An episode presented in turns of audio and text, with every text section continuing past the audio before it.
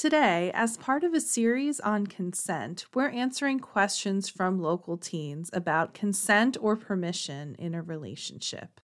This is Jessica Scoltetti, Community Outreach Associate at Safe and Sound Somerset. We are Somerset County, New Jersey's lead domestic violence response organization, providing services at no charge for survivors of dating and domestic abuse for over 40 years.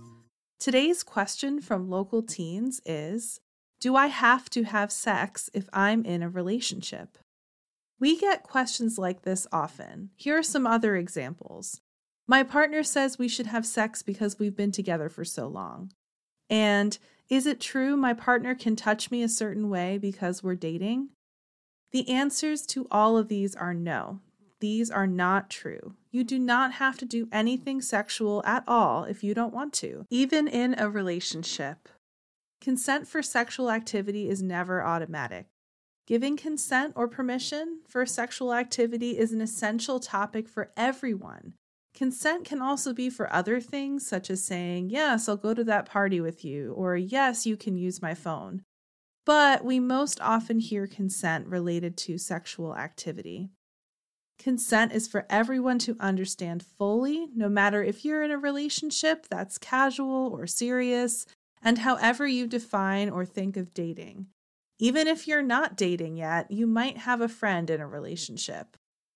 The age that a person can legally consent to sex, also known as the age of consent, is different in every state in the United States and in different countries. In New Jersey, the age of consent is 16 for relationships with peers. You can look up the age of consent in your area, as well as other laws that protect minors and victims of sexual violence. You get to decide when you are ready for any kind of sexual activity, and it can be for any reason. A respectful partner who treats you equally in a relationship will understand that and not pressure you. Consent has to be freely given and enthusiastic for every action, even in a relationship. In a healthy romantic relationship, both partners have equal power and control. If one person is ready for any kind of activity and the other isn't, the first person needs to respect the physical and emotional boundaries of the other person.